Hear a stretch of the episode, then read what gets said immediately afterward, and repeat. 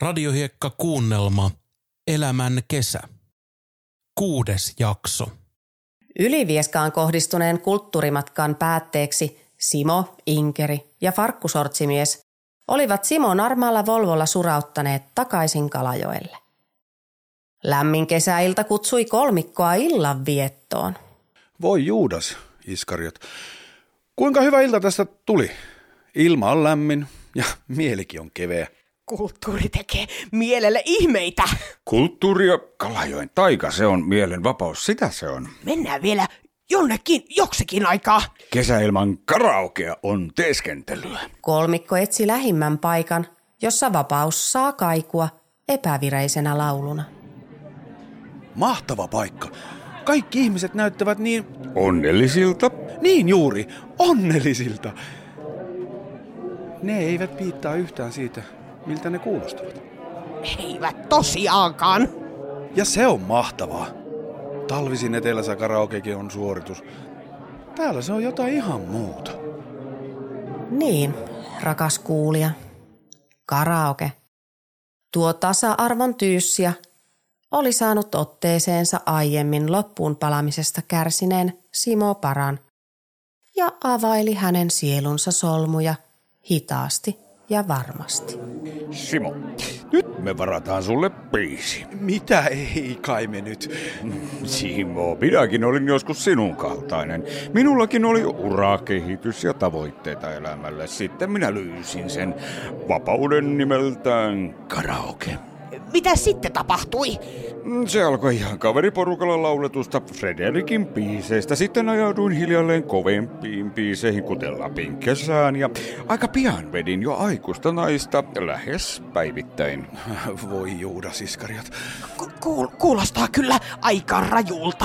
Mitä sitten tapahtui? Farkkusortsimiehen silmissä syttyi loiste hänen kertoessaan kokemuksistaan. Sitten vapaus laskeutui ylleni. Riisui päältäni polpaidan leikkasin farkkuni lyhyiksi ja annoin elämän viedä. Sinusta kuoriutui uusi mies. Minä synnyin uudelleen. Kauanko siitä on aikaa? Kauan, niin kauan, että olen unohtanut kaiken aiemmasta elämästäni, työni, nimeni ja vaimonikin. Oliko sinulla vaimokin?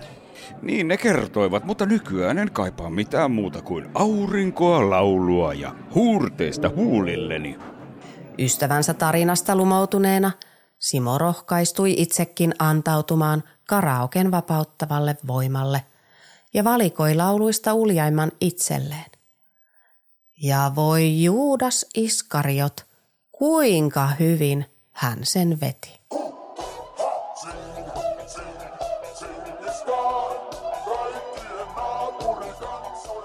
Karaoken jälkeen laskevan auringon vielä hyväillessä heidän hipiöitään olivat Simo, Inkerikeiju ja farkkusortsimies nukahtaneet vuokramökkinsä terassille. Aamun hempeä merituuli kutitteli farkkusortsien lahkeesta pilkottavaa elämänantajaa ja kutsui kolmikkoa uuteen päivään. Huomenta. Kylläpä nukutti makeasti. Se on tämä merenrannan aurinko, joka tekee ihmeitä. Auringon tekemät ihmeet näkyivät farkkusortsimiehen punakoilta kasvoilta. Ai, äh, ihana uusi aamu.